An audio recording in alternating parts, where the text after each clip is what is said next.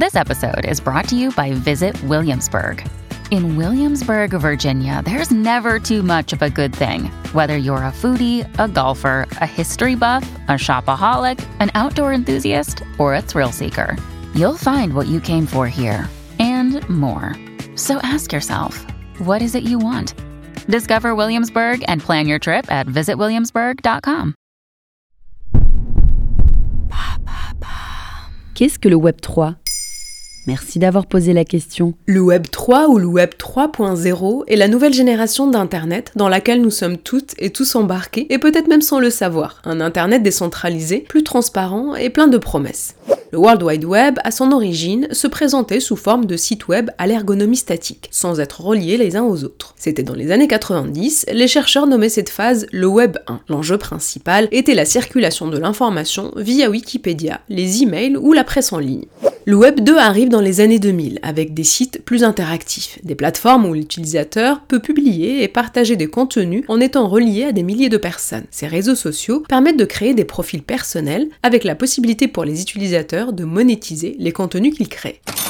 Les adeptes du Web 3 promeuvent une vision d'un Internet décentralisé, transparent et affranchi des GAFAM, où les utilisateurs reprendraient le pouvoir en transportant leurs données d'un site à un autre sans être rançonnés, mais en se connectant grâce à un portefeuille crypté. Mais ça veut dire quoi exactement? Avec le Web 3, nous allons décentraliser nos façons de communiquer, d'échanger de l'argent ou de créer. Pour ce faire, les ordinateurs seraient reliés en réseau au lieu d'être centralisés chez les grandes entreprises de l'Internet qui en détiennent le monopole. Dans ce monde numérique, les crypto-monnaies devraient donner aux particuliers des alternatives aux banques et aux établissements financiers traditionnels par exemple, les jetons non fongibles, les NFT, garantiraient l'authenticité des droits de propriété des biens virtuels dans les jeux vidéo ou pour les œuvres d'art numérique. Un Internet qui serait plus sécurisé, c'est ça? Dans le courrier international du 20 février 2022, on peut lire que l'un des principes du Web 3 est que nos traces ou mouvements en ligne passeraient par des blockchains, ces technologies cryptées qui transmettent les informations par bloc sans contrôle centralisé, permettant aux utilisateurs de se connecter de manière plus transparente. L'intelligence artificielle capable aujourd'hui d'interpréter finement le sens des données aura, elle, le rôle de rendre cette version de l'Internet plus puissante pour offrir des expériences de navigation nettement plus intelligentes. Tim Berners-Lee, l'inventeur du World Wide Web, avait lui-même prédit l'arrivée de cette génération du web qu'il nommait le web sémantique. Mais quelles sont les limites du Web 3 aujourd'hui? Une des critiques faites aujourd'hui au Web 3 est que seule une petite poignée de sociétés privées se partagent le marché, sous prétexte qu'elles créent des plateformes conviviales visant à populariser cette nouvelle version d'Internet, et recréant ainsi un nouveau monopole. Selon le siècle digital, en novembre 2021, la capitalisation des crypto-monnaies a dépassé les 3 milliards de dollars, soit plus que tout le CAC 40 et plus que chacun des GAFAM.